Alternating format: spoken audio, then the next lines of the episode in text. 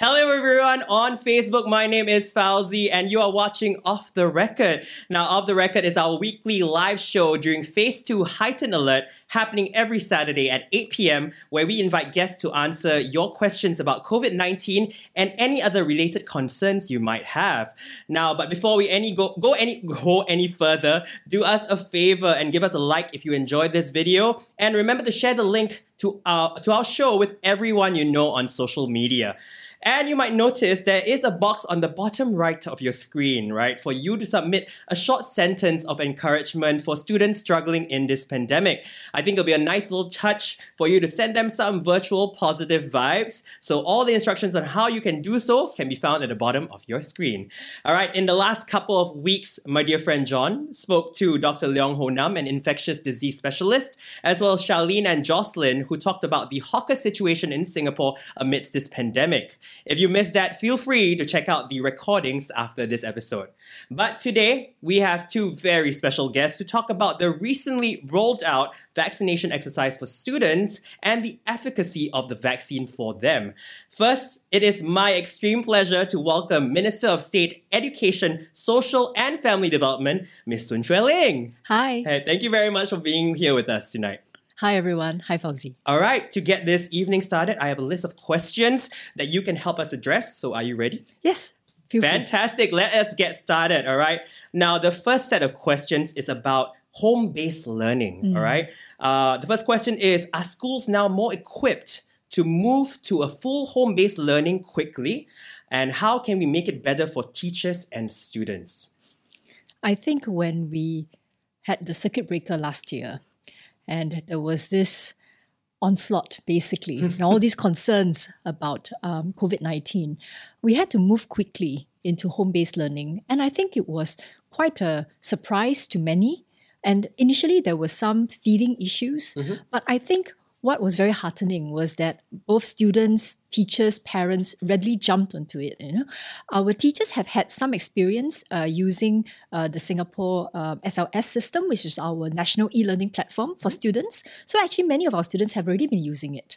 You know, it's just that when you transform uh, and move into full home-based learning, what it means is that you're literally using it every day. Yes. So there's a lot more resources that you have to put onto it.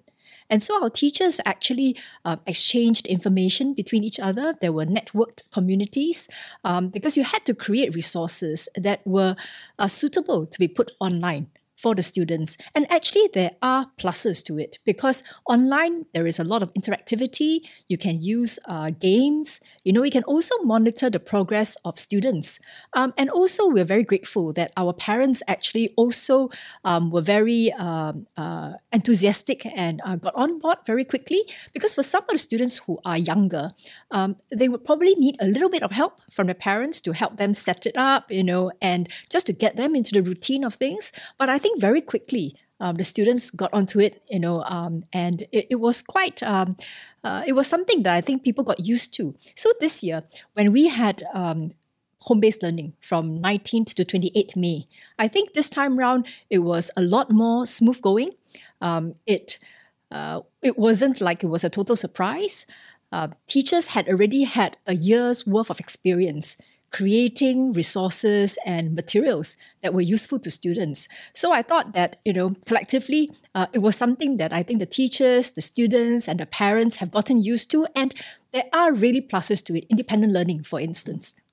Very nice, very nice. All right, I think you, you spoke a little bit more about parents. I think uh, one of the questions I do have is what are some of the social support measures for children from vulnerable families, all right? For those who do not have digital learning devices at home. Yes, mm. I wanted to share that actually the schools remain open. Okay. Um, because we know that there are some students who may not have the most suitable home environment for them to embark onto home based learning.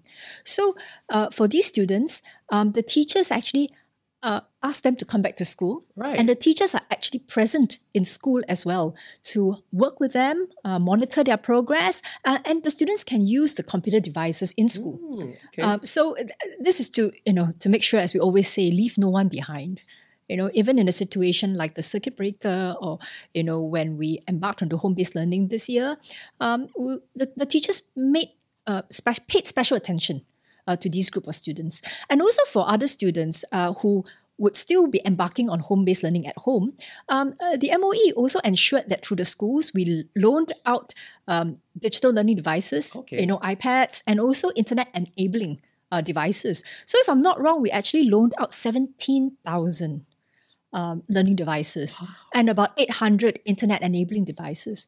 Um, this is to make sure that everyone has those digital devices with them so that they can embark on home-based learning at home. I personally didn't know that. Very nice. Okay, um, we do have this conversation about mental health. All right, the next question is about students' mental health well-being, uh, mental well-being. So, how are schools and teachers supporting students and youth who may need help coping with their mental health during this pandemic?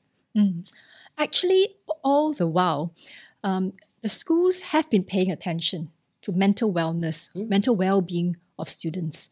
Um, but we recognize that because of COVID 19, there can be additional challenges. You can have additional stresses and tensions at home. You know, uh, parents may be having some difficulties around job employment, or because just just because of the change in lifestyle, you know, just spending more time at home, it can create tensions. Yes. So our teachers are actually um, even more alert and sensitive to how their young charges are responding. And also in school, we have revised our CCE, which is Character and Citizenship Education curriculum, uh, to ensure that there is a strong focus on mental well-being, on cyber wellness as well. Um, and our teachers follow up with the students because nowadays, you know, many students use WhatsApp, Telegram, and all sorts of other social media communication devices. Uh, our teachers are also on them. Ah, so our teachers actually uh, maintain relationships with their ch- uh, with the students, even though they are not physically seeing each other.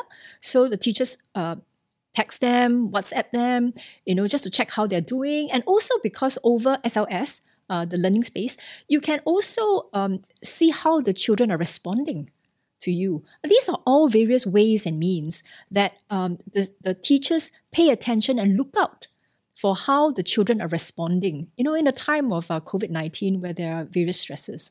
Yeah. Fantastic. All right. So one of the things that we were talking about today is the vaccina- vaccination exercise Yes. for students, right? So maybe if you can share a little bit more about the vaccination exercise uh, for students that MOE recently announced and actually started, right? Yes, yes. Since the 1st of June, uh, progressively we've been sending out SMSs um, to students and parents. Um, uh, because for those who are under 18 years old, uh, the parents will receive the text. Um, and it's basically an invitation for them to register for vaccination. Um, and I'm, I'm glad to share that about 87% of our eligible students have registered Wow. uh, for vaccinations. So, actually, if you have the chance to walk around our community centers, many of which are vaccination centers that our students go to, uh, you'll see that um, in the past week or so, many young people are there, you know, uh, lining up for their vaccination. I've seen videos. Um, of some of the early birds, you know, to the vaccination, and they were really quite excited. yes, and they were also um, four other centers that were set up for them uh, at the ITE um, and also at uh, the convention center. Um, this is to give students further assurance that you know if they want to go for vaccines, uh, vaccination, there are locations that they can go to and be assured that they can get their vaccination on time. I just wanted to add that um, for SPED school students, so students with special needs, Yep. the vaccination exercise will actually start on the 17th of June. Okay. And for them, we actually made a special arrangement to have the vaccination done at their school. Okay. Because I think that um, routine and familiarity is important to them. Um, and I'm very, very glad that um, our teachers are really, really very involved. You know, the teachers want to be there for them. Um, we the MOE conducted two webinars for the parents so that the parents could ask any questions that they might have. Um, some of the parents may be concerned about medical conditions that children may have, and so they would be consulting their own doctors. Um, but I think it's important that we have this exchange and engagement with parents so that parents can ask questions that they may be concerned about. You know, it, it is, after all, an important exercise, you know, to keep the children safe. Um, and I heard that some of the teachers also took videos of what the layout of the vaccination exercise Ah. at the school will look like. And they send it to the parents so that the parents can share with their children that this is how it's going to look like. Do not be afraid. You know, mommy's going to be there, daddy's going to be there, you know, your teacher's going to be there. You can bring your favorite um, book or, or, or some iPad or whatsoever to, you know, to make you feel comfortable and all that. So I think um, the MOE, the teachers, the SPED school stu- uh, teachers, they're doing really all they can, you know, to give our students that confidence to take uh, the vaccination. That's actually really good to know. I think some people might not know that. So I think that's really nice that you mentioned that. Uh, now, on the other hand, you know, there are some concerns on the vaccine safety for children. Um, do you think, I think you said 87%, right? Yes. There's still another 13%. You think, can Yes. parents wait and see uh, before deciding to get their child vaccinated? I, I can understand that sentiment, you know. Um, well, what I can say is that the HSA and the expert committee uh, in Singapore have looked at uh, the vaccine that's available, you know, at the safety trials that have been conducted uh, for children between 12 to 18 years old, you know. Um, and actually, the effects of the vaccination are similar um, uh, for the children in this age group compared to adults. So for Pfizer, you know, it's been approved for use uh, for children between 12 uh, to 18 years old, you know. So, but I recognize that sentiment uh, that parents have.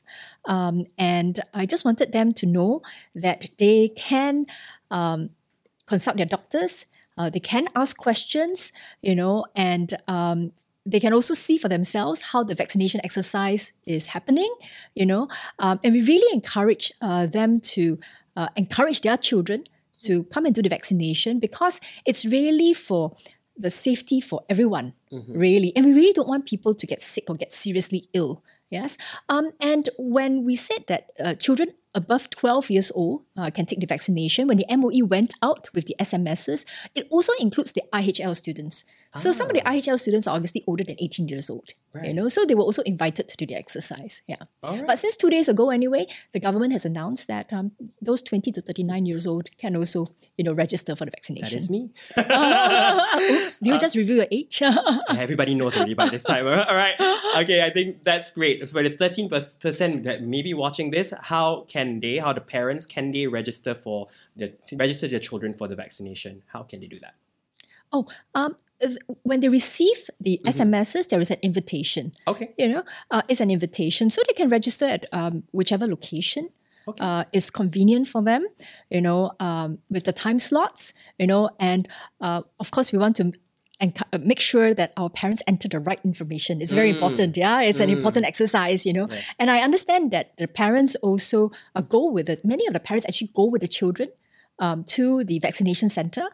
Um, I, I, I think it's it's understandable. Yeah. So I mean, so far it's been um, smooth sailing. Fingers crossed, and we really hope it continues uh, as planned. Um, and I think by August, we hope that um, the majority, the vast majority of our students, almost all our students, uh, would be vaccinated by then. Yes. All right, very nice. Okay. Um, now, there's some general questions, basically, um, more related to you, I would say. um, how are you personally coping with the pandemic and how are you staying connected with your family? Wow. Thanks for that question. um, I wanted to say that just now I've been talking about children above 12 years old.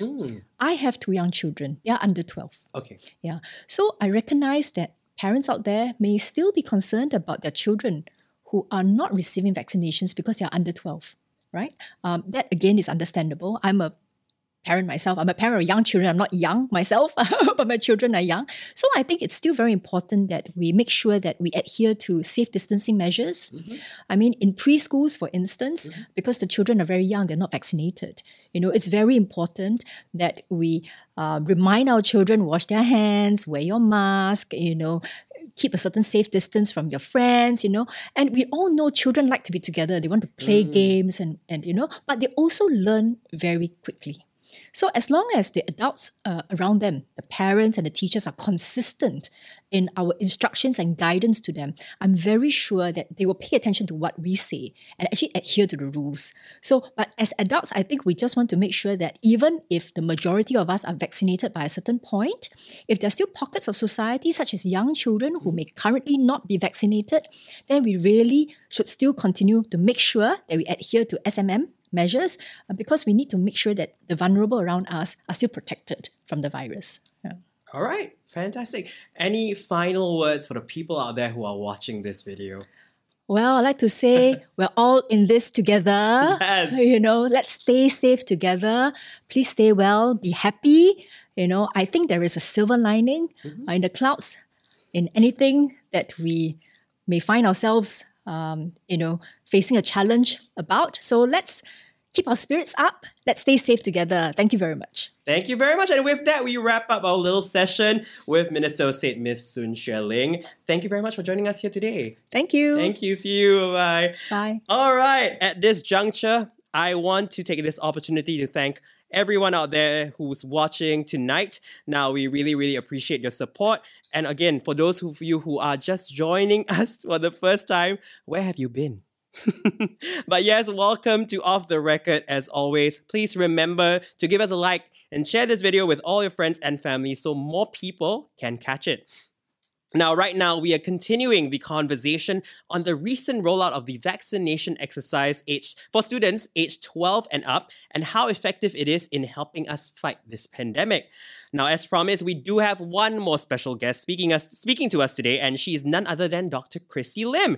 She's a research fellow in Translational Immunology Institute of Molecular and Cell Biology, IMCB, at A-Star. Now, this is where we need your help for those people who are watching. I want you guys to, this is your opportunity to leave any questions you have about the vaccine and its effectiveness for children. So if you're a parent or you have siblings who are in this young age group uh, who are starting to get vaccinated, leave them in the comments. Uh, and our lovely producers behind the scenes will help compile them for me to ask Dr. Lim. All right. Thank you very much for joining us here, Dr. Lim. Thank you for the privilege. Very happy Very to nice. be here. Maybe to get things started, all right, why don't you tell us a little bit more about what you do and what your research is about?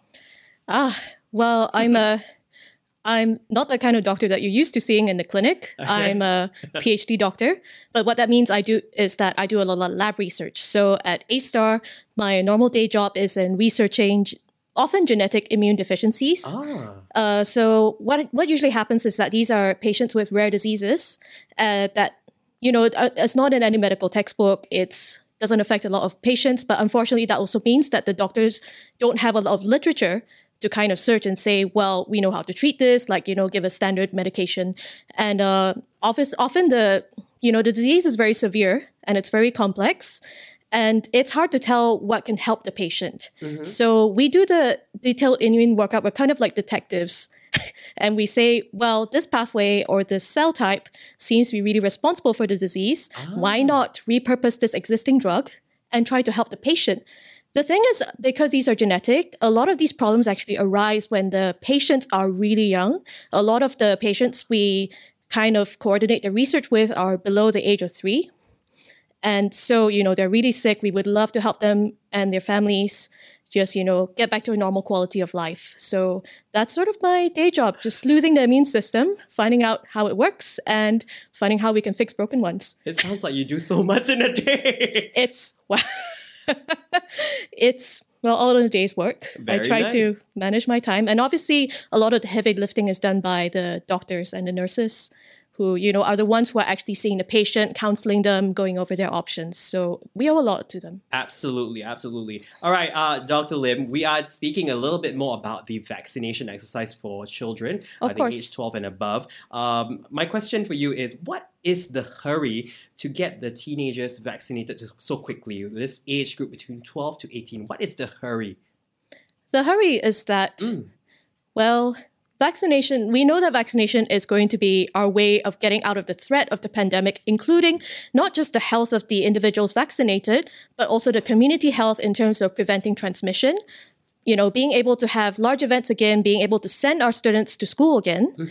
And sort of, you know, minimizing the disruption to life that also affects our economy and our well-being in general. So teenagers are indeed, you know, children and teenagers we uh, have been widely popularized to be at lower risk of severe COVID and lower risk of death. But on the individual level, they are not at no risk.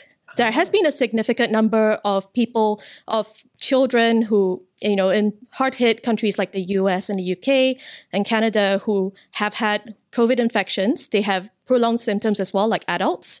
And they can also go on to have long COVID and chronic health issues. And we don't understand all of that yet. So, firstly, on the individual level, it actually does protect. It does protect younger people. It's it's a myth that it doesn't affect younger people at all. So, you know, firstly, we would like to protect them, but you know, having that peace of mind as well means that parents can go back to can let their kids go to, you know, group activities and play, you know, sort of enjoyment activities as well as school with a peace of mind. And we can actually coordinate the students going back to school and, you know, having that sort of having sort of overcoming that conflict that uh, MOS Sun talked about, where you know it's difficult sometimes when the parents are at home and the students are at home trying to do the home-based learning and the stresses of it, of course. So all of that is important. And lastly, of course, that you know we have very solid data now that the vaccination does reduce transmission. Mm. So it's important to vaccinate the as many people as you can, including the young, including the children and the adolescents who are at home with you know, other family members who may be immune compromised, who cannot receive the vaccine for medical reasons. You know, it, it all plays a part in reducing the transmission and the amount of disease that happens both to both to these young people and also to the people that they interact with. Right. Okay, great. Now, uh, next question is about the safety or the COVID 19 vaccines. I think, uh, are the COVID 19 vaccines safe for children aged between 12 to 15? I think earlier on, the vaccine wasn't approved for this group, and suddenly now it is. Are we putting the children at risk? Is there sufficient data or trials done to show this? I think you did mention a little bit about the, the data, right? Uh, maybe you can elaborate a little bit more on that. Yes, of course. So the reason why the you know we only started approving it for younger individuals, uh, between the ages of 12 and 15 is because mm. the initial really large trials that Pfizer, BioNTech, and Moderna and all the other vaccine companies conducted were in individuals 16, age 16 and above. For Moderna was 18 and above. And this is actually sort of going with a going the, going with the precedent of medical research. It's harder to get children to consent to medical research because they need parental, you know, they need parental consent. And also, of course, you know, if it's the first time you're testing a drug, a treatment, you try to aim for the adult, like you try to enroll the adult patients first who can kind of like, you know, give that consent for mm. themselves. But this is sort of just the standard medical practice, and that was how a lot of these vaccine products started. It it's sort of like following medical ethics and following tradition. Mm. But obviously, in a global pandemic, it affects everyone. As I just said, younger individuals also get sick, they also get infected. And if we could protect these younger individuals, we would love to as well. But that's why those trials were conducted later. So only after that first big trial showing that the vaccines were safe in adults and effective in adults did they start expanding uh, another trial to include these younger individuals as well. But it was sort of like we have that first pass showing, okay, it's safe and it's efficacious in adults. Let's go into younger age groups. Now, um, the reason why 12 to 15 years old was chosen for the Pfizer vaccine, and actually Moderna has their own trial as well. They have just submitted for US emergency approval for 12 to 17. Ah. So we might get that soon, actually. Okay, okay. we, you know, that data is there. Uh, they expanded it to ages 12 and above because the immune systems of adolescents from 12 and above are more similar to adult immune systems. Oh, okay. So the you know they recruited a new bunch of uh, of adolescents who were in this age group but they didn't have to redo the whole trial with dosing and you know going through that whole the whole phase one two and three again because they just went with the same dose. And that's why it's a little accelerated. But this is because of all the 50 years and well many years of research on the immune system. We know how the immune system of adolescents work generally. We know that how the immune systems of adults work generally. We know they are similar. And we know this also from other vaccines that they have very similar responses. So we felt, you know, you can do a quick expansion and get that trial done. So these trials were done ma- mainly in the US, of course, for Pfizer, uh, Pfizer, BioNTech, and Moderna. Uh, each of them had about 3,000 uh, enrolled. Mm-hmm. And they found that the true to true to the expectation, the side effect profile is very similar. Right. The efficacy is very similar.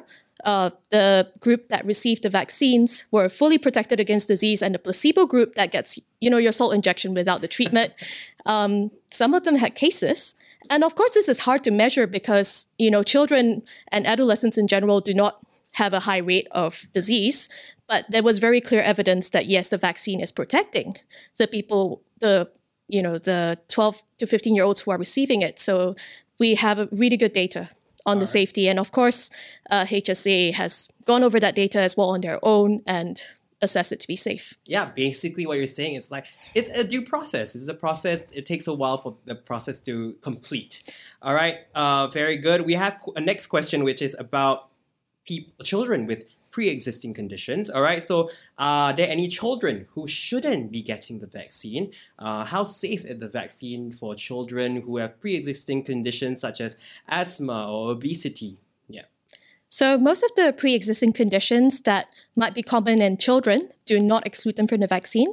The, these were included in the trials. They have been shown safe to be in these children. So asthma and obesity are fine. Okay.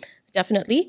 Uh, what you want to be careful about is if you're if you know you're you know if a child has a known allergy to one of the components of the vaccine, that's something that you want to check. Um, and of course, there are some children with medical conditions where they have a severely weakened immune system, for whom the vaccine is probably still safe, but it might not actually create an immune response. And that's sadly, you know, the reality for actually a lot of the patients that I see in my day job. They can't make antibodies. So you know, like, uh, so there are certain there are certain groups of children who cannot receive the vaccine, or for whom the vaccine will not work. But otherwise, for most common conditions, you are eligible. Of course, if you have any doubts, always consult your pediatrician. They can give you a lot of advice. So yeah, go for it. Don't worry about existing disease, and if you do have a worry, talk to a doctor. All right. Well, yeah, very good. Uh, good. That's actually good advice. Okay. Um, we do have questions about side effects, and uh, I think everyone who talks about whenever you get a vaccine, they talk about side effects, right? Uh, are the side effects in children similar to those in adults? I think you did mention a little bit more about that. Are there what about the severe allergic reactions? Like, what are things that people can look out for? So my I'm not aware so far of severe allergic reaction statistics for younger individuals in Singapore. I believe the total so far that I last saw was about 20 Okay. out of the millions of people we've vaccinated. Twenty only. Okay. Right. Do, um, don't quote me on that statistic, but that was the last yeah. one I remember. Right. So it's extremely, extremely rare. And even if it happens, like if you are really unlucky and you go into the vaccination center and you have that, they should be equipped with EpiPens, which will Ah. immediately, um, as far as I know, everyone has been, you know, treated and discharged. No one has to go to the hospital. There's a very known fix for that. But even then, it's extremely, extremely rare. What is really common is, yes, extremely similar to the adults. You get fatigue. Um, so the children in the trial, they reported fatigue. They reported um, slight fever, headaches. So th- those were the really common ones. Of course, injection site pain as well. But this is very similar to what you see in adults as well. So, um, like I said, um, based on our general knowledge of the immune system and everything, it's all expected actually. So it's working as it should. And I think you might have heard that all these side effects are actually signs of your immune system responding. Right, It's right. unhappy for a couple of days, but then they resolve. And you can take heed that, you know, if you feel it, that's my comfort anyway. I got, I was personally really tired after my vaccines, even though, you know, even though I'm young and, well, young-ish. yeah. So, um, but then, you know, I knew, yes, it's my immune system working. So that's my own consolation to myself. I wonder if it will help you. All right. But um, yeah, uh, there is some recent. Uh, I would like to address. There's some recent headlines about some young males who have received the vaccine, ages 18 to 30, yes. who have yes. Uh, reported myocarditis Yes. after the second dose of the vaccine, and this has been observed in U.S., Israel, and Singapore so far. And uh, all the health authorities are taking this very seriously. But again, this is this appears to be ultra rare. It's um, the estimate right now is about one to two per million doses. That's you know really low. But all the authorities are looking into it and seeing whether it's a higher incidence with the vaccine or without. Because another thing to take note of with any of these side effects is how do we associate a side effect as cause and effect?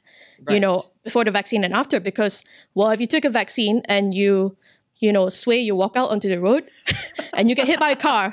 Was it because of the vaccine? Oh, you know, like, you know, to put it in an extreme way, because like mm. things happen after you get a vaccine, including death for some people, unfortunately, but is it actually linked to the vaccine? So what you, you know, I just wanted to highlight this because this comes up a lot in my own discussions right.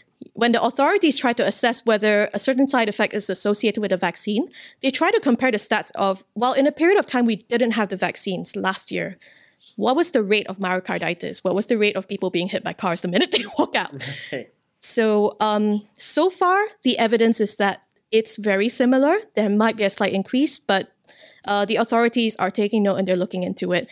And I would like to remind everyone that normal viral infections and COVID 19 themselves also cause high rates of myocarditis. You know, so actually, your vaccination is probably reducing your risk of All right. myocarditis. So that is one thing to think about. There's always a risk of vaccination and there's a risk to not vaccinating. And the risk of not vaccinating is actually quite a high rate of myocarditis, as also in the same age groups. All right. Actually, for those people who don't know what pericarditis Oh. or myocarditis, just simplify what it means. Um, so myocarditis and pericarditis are inflammation of your heart and Ah. inflammation of the tissue that's enveloping your heart. Ah. So I believe the symptoms are things like chest pain, right. um, slight difficulty breathing, and so far all the cases that have been reported are about four days after, okay. like you know, within four days after the second dose, and it resolved. Uh, it resolved. It was mild cases, and they resolved quickly. So you know, um, it is not. It sounds really scary, but it actually occurs again commonly after viral infections. Uh, it does not appear to be severe. It comes and goes quickly. So please do not be worried about it. But I kind of just want to be transparent that that is being discussed. So I'm bringing Of it course, up. of course. Of course. All right. Uh, we have a viewer question. It is Yes. from Adeline Lau. Uh, it's also about um, side effects as well. Um, how frequent does lymph node swelling does not that does not subside happen in vaccinated patients, especially the younger groups? Whoa, this is the first time I'm hearing about this, but Okay. you heard of Um, this before? to be honest, I haven't heard of it. Okay. But thank you for the question, Adeline. Um, I do know that uh, lymph node swelling has been reported, at least in the adult trials, Okay. as a side effect. And it's kind of on the rare side of side effects. So, one thing I do want to highlight is that you might have heard of lymph nodes sort of in passing. They are these little lumps of tissue that are spread across your body. Uh, so you have a lot, you know, you have a lot of the nodes just lining your arm, lining your lining your torso, things like that. And they're actually where your immune cells reside and create that memory response. Ah. So in a way, I never I'm never surprised when there's a certain side effect of lymph node expansion I because it actually means your immune cells are going wild. I, I, that, that makes sense. So to my rec- you know to my knowledge in the adult trials, uh, the lymph node swelling always goes down, Right. and uh, I have never heard of that staying high, and I've also not seen it happen for vaccinations for different age groups prior to COVID nineteen. Yeah. So I don't think that's a huge worry. Yeah. But maybe if that's a problem, you, go, you should go see your doctor. Of course. Yeah. So if you're concerned about any effect that you have after the vaccination, always see your doctor. Yeah. We want to know. We don't want to sweep it under the carpet. We want to investigate everything. Right. And also we want to help you. So definitely see your doctor, get the right treatments. Exactly. Please All go right. for it. Very good. Okay. Um, when it comes to vaccines, all right. Uh, of course, I think some parents do have you know concerns. Um, now, will the mRNA vaccines like Pfizer affect their DNA? No. Okay. No. Straight up, no. We've understood mRNA technology for 30 years. We've looked really hard into it. I know it sounds really new and scary for a lot Right, of people, and it sounds so much like DNA. You've heard of DNA, but I realize that not a lot of people have heard of mRNA. So the way I try to I try to draw this by analogy, um, your DNA is like an atlas. right. It tells you where the places are in the world that you want to go. The mRNA is the sort of like the plane that gets you there. ah, You get off the plane, it's done. But uh, sort of going back to a more literal sense, the DNA is what lives in your cell forever. It gives the instructions for all your proteins. The mRNA, the reason why it's called mRNA is because it's the messenger. It delivers the message and then it gets degraded. Right. It doesn't go into the DNA. It actually needs, like, it does not have the means to go into the DNA. It does not go anywhere near the DNA, which is the nucleus. And we know this, it will not integrate. So please do not worry about that. um, so basically, the mRNA just tells your body how to make the spike protein and teaches your immune system, hey, this is a bad guy. You know, if you see him again, get rid of him. And then the mRNA disappears.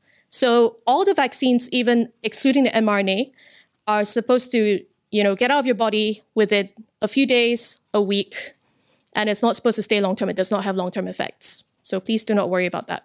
All right. Very good. Okay. Um, on that note as well, about vaccine and puberty and growth.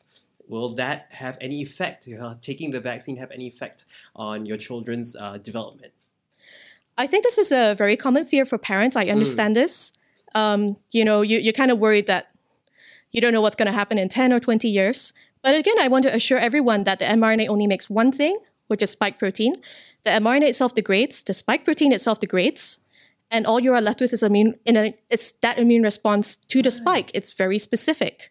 So no, it should not cause any changes to growth and puberty with and don't forget that the type of immune response that is mediate that is caused by the vaccines, which you know creates antibodies, which activates T cells or your immune cells in general, they work exactly the same way as all the other vaccines. It's just a delivery system of mRNA that's new and different. That maybe doesn't sound familiar, but in the end, it's exactly the same type of immune response. So you can kind of extrapolate from past vaccines Yeah. uh, that are given to children and teenagers, Right. your MMR, your HPV, all those things, they haven't changed the puberty of Right, these right, individuals. They haven't changed fertility. They haven't changed, they haven't shown up 30 years later to be associated with something really rare. So, all the side effects, I just want to reiterate that all the side effects in every known vaccine so far, even the really rare ones, they are they are picked up usually within the first week of after your vaccination. Even the ultra ultra rare ones have been picked up in a month, which is why all the trials, all the safety trials, were monitored for at least three months before any any health authority would give an approval. So we've all taken that into account, and not just drawing on our new knowledge of these mRNA vaccines, but our knowledge of the immune system and our knowledge of how vaccines generally work. All right, we've got another viewer question here from Doreen Fan. Uh, now, I think you might have addressed this, but maybe you can reiterate some points here. It's been reported before that children are the lowest risk of uh, COVID 19. Should we wait for more data to be released about these vaccines in children before going for the jab? I think you mentioned a little bit more about that. Maybe you want to reiterate this point Of Ms. course, Doreen it's. Fan. I mean, it's. You know, I, I I'm aware that people are kind of coming into the stream as well. Yeah, So I'm very happy to reiterate this. So low risk is not no risk. It is true that children, teenagers, adolescents don't really get uh, as high an infection rate. Mm. Um, they don't get as much severe disease and they're at much lower risk of dying. But is it is a myth that no one di- like it is a myth that this age group does not die. It is a myth that this age group does not have hospitalizations. And I'm saying this in Singapore, where we are really lucky that we haven't. You know, the reason why a lot of people don't know this is because it hasn't happened to our kids. But if you asked a lot of pediatricians in a lot of other countries with lots of cases, they are all for vaccinating children because of that, because even one case is too much. So children can get severe COVID if they're really unlucky. They, I think the current estimate of the rate of hospitalization for children is about 10%, which is small, which is a lot lower than your elderly family members, but it's not, if you're part of the 10%, that's really unlucky. And some of them also experience prolonged symptoms. We don't have full numbers, but we do know that it happens. So it would be great to protect them from that and just have that peace of mind that you know your child is no longer at risk all, all of that. We have done the safety trials for the 12, 12 years and above. We have found that the safety profile is very similar to adults including the side effect profile. So um, we have you know the new data and we also have reasons why we should you know why ideally it's a better decision to vaccinate adolescents than it is to let them run unvaccinated.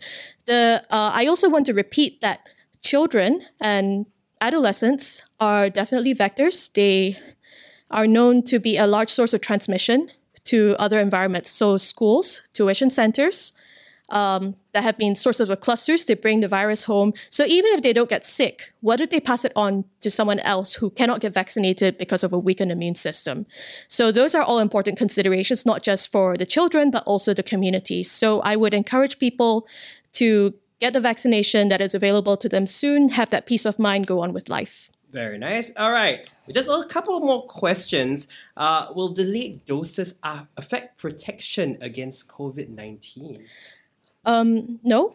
Uh, this is again, uh, we now have data to show this. So um, the UK was actually the first country to practice this extended dosing Right. without any data. That was a very controversial move. But they, the good thing is they did the research on whether that creates the right antibodies, and they have shown that you know in some cases actually it's a higher, like it's higher per- signs of protection than the standard three week regimen. So, but this is also in line with what we know about the immune system for most vaccines. If you give the two doses too soon, it's less ideal. But if you extend it out, it's it usually doesn't harm the strength of the immune response. I see. The so the concern is more that in that you know in the gap between your first and second dose, you're only going to get partial protection, especially against the beta and delta variants. So the second dose is really important for mounting the full response to both of those variants, especially. Uh, so please get your second dose, but uh, don't be put off by the side effects because Right. COVID is so much worse. Yeah. But um, so in between, you still want to be careful, but it will slightly reduce your chance. You know, there's that partial protection, but it's not complete. But as long as you get your second dose, you're going to get your full protection. I see. So I think that's a very valid question, All right. really, and I just wanted to address that. Very nice. I think this is the final question I have, um, and is related to our conversation today about children getting vaccinated. Why are we starting at 12 years old? Is there future vaccination for children under 12? That is a wonderful question. uh, as I said before, um, in answering one of the earlier questions, uh, we extended the well the safety trials. Not we, but the people who conducted safety trials uh, went down to the age of twelve. Mainly because we know from our immunological knowledge that the immune system of this age group from 12 to 16, 12 to 18, it's similar enough to what you see in adults above the age of 16 or 18 that you can probably extrapolate a lot of the same uh, the same dose, the same reactogenicity, well, the same side effects, and the same efficacy. And this is also what we found in the studies. But we also know from our past research on the immune system that the developmental stage of the immune system below the age of 12 is different. Right. So, for example, you have a certain, you have a different composition of certain immune cells that are either going to be responding more readily or responding less readily. And so, the trials that, so Pfizer and Moderna have both um, started their pediatric trials for six months of age to 11 years of age. And unfortunately, they have, well, they have had to go back to the drawing board. I would not say it's unfortunate because they're doing the right thing. and they have changed the doses. So they've started, by starting the trials, they didn't go straight to the safety and efficacy. They've gone back and said, um, well, let's try to give a lower dose to these children than we would to adults. Because obviously, not only are they you know, smaller, they have a different set of immune cells. We might not need to give as much, or we might not need to give the same dose. We don't know. So that's going to take a while. Uh, we probably won't have a child vaccine for some time, but that's one of the considerations that went into why we don't have vaccinations for children under that age. And obviously, as MOS Sun said, I think there are there is a subset of parents who are worried that well, I can't vaccinate my young children, but I also want to bring them out and bring you know bring them out to play, see their family members. Um, so that is another reason why everyone else should get vaccinated, because these children are not going to be eligible for a while. But also those trials are ongoing, and we hope that there will be an option for them soon. All right. Yeah. I mean, I have nephews, so I'm definitely getting vaccinated when it's my turn. All right. Uh, I I lied when I said that was the one last question. There is Oh, please one go for it. final question. Please go for it. It's a fun question. Um, it is someone. Fr- it's something from the viewer. It's from Abigail Chloe Chu. Hi, there's been a TikTok trend going around called the vaccination arm swing. I've seen this. Apparently, if you swing your arm around, it's supposed to help the vaccine spread around your body faster. And many Gen Z kids are doing it now. I'm re- I'm laughing at this question, but it is That a is good question. It is a good. I, I've seen it all over TikTok, right? I'm too old for TikToks. It's okay. Well, you probably have seen some people swinging their arms around, maybe at the vaccination centers. I don't know. Uh, is there a legit science behind this? no. don't forget. Don't forget that everything transports in your body by blood. Right. That's what blood pressure is for. and no matter how hard you swing your arm, it's not going to it's not going to help your blood pressure along. Your your body is amazing. It does that on its own. All right. So don't worry about it. But if it's fun, do it, you know? Do a little celebration dance. There you go. There you have it. All right. It, is I, it doesn't harm you. It probably Right. doesn't help. But if Right. it's fun, do it. There you go. For the TikTok video, that's about it. Doesn't have any science behind it. That's amazing. Thank you, Abigail. yes. All right. Uh, I believe that is it. Okay. I think before we wrap it all up, any final words for everyone tuning in, Dr. Lim? Well, thank you very much for listening. Um, this has been a great pleasure and an honor. I know that the past one and a half years have been really tough for Singaporeans, and you know it's been stressful. I think we're all burnt out. We're all tired. We're living kind of in a climate of fear, and the news is just bad every day. So one thing is, um, I know it's kind of scary if you have a new vaccine and you don't quite understand it. But we are doing our best. HSA is doing our best to assess the safety and the you know suitability for Singaporeans. Uh, please, uh, please, please be assured that we look into all the things. It's as transparent as possible. And another thing is um, try to keep calm, uh, help the vaccination effort. It is the way we will get out of this.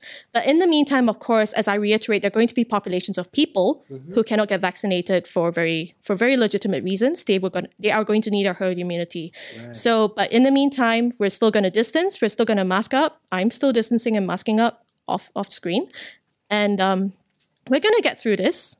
I'm very heartened by the uptake of uh, the statistics for the uptake of the vaccination among students since Ooh. it opened. Um, I think I saw ninety percent. Oh, on on one of the yeah on one of the articles when it first opened. Right. Uh, it was amazing, and I'm thank you so much, students, for doing that. I know it's also been a really hard year for you, so thank you for stepping up. I'm really I'm really grateful, and I think we've, you know, hung on this long and it's unfortunate every time we have a case, but I think we've been very we've been very disciplined. We've tried our best mm-hmm. to bring it down, and I want you guys to hang in there. We're all hanging in there as well. So thank you very much. Awesome. That's great final words from Dr. Lim. And with that, we have come to the end of today's episode of Off the Record. Uh, thank you very much to our guest, Minister of State, Ms. Sun Xueling, as well as Dr. Chrissy Lim for being on the show with us. Now, and of course, thank you very much to you guys out there for tuning in. We hope we managed to address all of your questions tonight. Now, we will be back again next Saturday at 8 p.m. So do join us again then because I'll be interviewing Minister Lawrence Wong. So you guys will definitely want to have to tune in for that. And until next week, goodbye. Thank you. Bye.